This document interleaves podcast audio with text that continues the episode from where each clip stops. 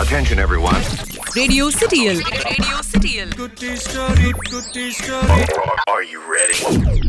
ஒரு முன் கோபக்கார பையன் இருந்தான் சும்மா எதுக்கு எடுத்தாலும் கோவம் வரும் அப்படி கோவம் வந்தா தலைகால் தெரியாம பெரியவங்க சின்னவங்கன்னு பார்க்காம வாய்க்கு வந்தபடியெல்லாம் திட்டி போடுவான் இதனாலே அவன் கூட யாருமே நெருக்கமா பழகல அவனுக்கு அதை திருத்திக்கணும்னு ஆசை ஆனா எப்படின்னே தெரியல அதை பார்த்துக்கிட்டே இருந்தான் அவங்க அப்பா பொறுத்துக்க முடியாம ஒரு நாள் அவனை கூப்பிட்டு அவன் கையில ஒரு வாலி ஃபுல்லா ஆணியையும் ஒரு சுத்திலையும் கொடுத்தாரு. உனக்கு எப்பெல்லாம் கோவம் வருதோ யாரெல்லாம் திட்டணும்னு தோணுதோ அப்பெல்லாம் அந்த ஆணியை எடுத்துட்டு போய் வீட்டுக்கு பின்னாடி இருக்க மரவெளியில அடிச்சிருன்னு சொன்னாரு. மொத நாளே அந்த மரத்துல ஐம்பது ஆணி அடிச்சு வச்சிருந்தான். போக போக அவனை கோவப்படுத்துறவங்க கிட்ட வன்மையா பேசுறத கொஞ்சம் கொஞ்சமா குறைக்க ஆரம்பிச்சான். கோவம் வந்தாதான் உடனே ஆணி அடிக்க போகணுமே. ஒரு நாள் கோவப்பட்டு ஆணி அடிக்கிறதே நின்றுச்சு. உடனே அந்த விஷயத்தை எடுத்துட்டு அவங்க அப்பா கிட்ட போய் சொல்றான். அவருக்கு ரொம்ப சந்தோஷம்னாலும் வெளியே காட்டிக்காம அவன் கையில ஆணையை புடுங்குற கருவியை உனக்கு கொடுக்குறாரு. இப்போ நீ அடிச்ச எல்லா ஆணியும் புடுங்கிரு அப்படின்னு சொல்றாரு. ஒரு நாள் முழுசா உட்காந்து எல்லா ஆணியும் புடுங்குறான். அப்போ அவனோட அப்பா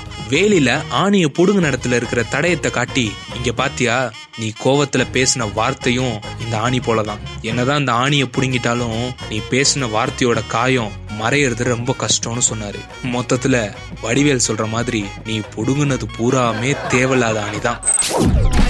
रेडियो सिटियल रेडियो सिटियल